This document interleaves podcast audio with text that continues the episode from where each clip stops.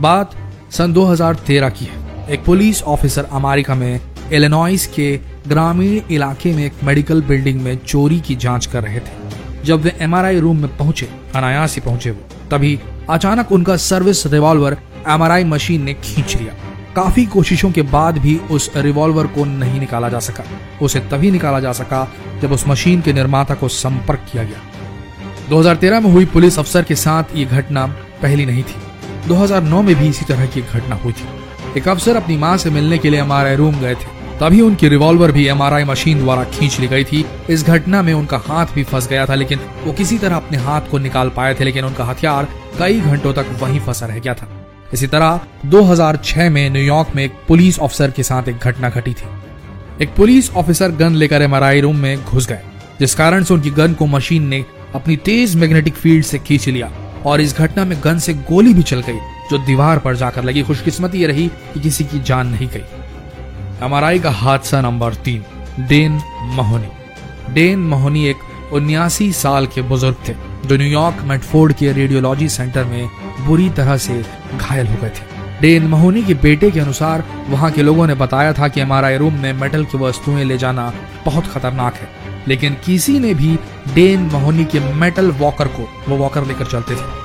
उसे रूम के बाहर रखने के लिए कहा ही नहीं। सबने डेन महोनी के उस वॉकर को नजरअंदाज कर दिया, भूल गए, लापरवाही कर दी। फिर क्या था? जैसे ही महोनी एमआरआई रूम में प्रवेश करते हैं, उनका मेटल वॉकर सीधा छूटकर मिसाइल बन जाता है और मशीन में जा, चला जाता है और वो बुरी तरीके से गिर जाते हैं, जिस कारण से उनके सिर पर बहुत गंभीर चोट आती है। दो दिन बाद उन्हें दिल का दौरा पड़ता है और ठीक दो महीने बाद उनकी मृत्यु हो जाती है। बाद में महोनी के परिवार को उस हॉस्पिटल द्वारा मुआवजा दिया जाता है।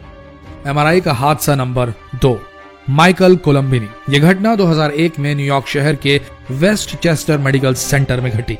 माइकल कोलंबिनी छह साल का बच्चा था, जिसके ब्रेन में एक ट्यूमर था और उसकी हाल ही में सर्जरी हुई थी और सर्जरी की प्रोग्रेस देखने के लिए, जो हीलिंग हुई थी उसकी उसको चेक करने के लिए एमआरआई कराने की नसीहत दी गई थी। सर्जरी होने के बाद उसे एमआरआई रूम में ले जाया गया ताकि उसकी जाँच हो सके। जैसे ही एमआरआई मशीन को चालू किया गया, तभी वहाँ पर एक ऑक्सीजन सिलेंडर रखा हुआ था, जिसे एमआरआई मशीन ने 20 से 30 फीट प्रति सेकंड के हिसाब से तेज गति से खींचा। वो सिलेंडर उस बच्चे के सिर पर ज़ोर से जाके लगा, जिस कारण उसके सर पर कई फ्रैक्चर आए। उसके मस्तिष्क को काफ़ी चोटें पहुँची। उस बच्चे ने दम तोड़ दिया। एमआरआई के हादसा नंबर एक, मुंबई का हादसा। यह घटना 2014 की एक मुंबई के हॉस्पिटल की है। स्वामी रमैया, जो कि एक तकनीकी सहायक थे, वे एमआरआई मशीन को स्कैन के लिए तैयार कर रहे थे, तभी उन्होंने वार्ड बॉय सुनील जाधव को ऑक्सीजन मास्क लाने के लिए कहा। सुनील वहाँ पर नया लगा था, नया कर्मचारी था, इसलिए उसे एमआरआई रूम के बारे में ज़्यादा पता नहीं था, उसे रूल्स रेगुलेशन नहीं पता थे। लेकिन सुनील को सुनने में गलती हुई कि ऑक्सीजन मास्क लाना है या ऑक्सीजन टैंक, वो भूल गया।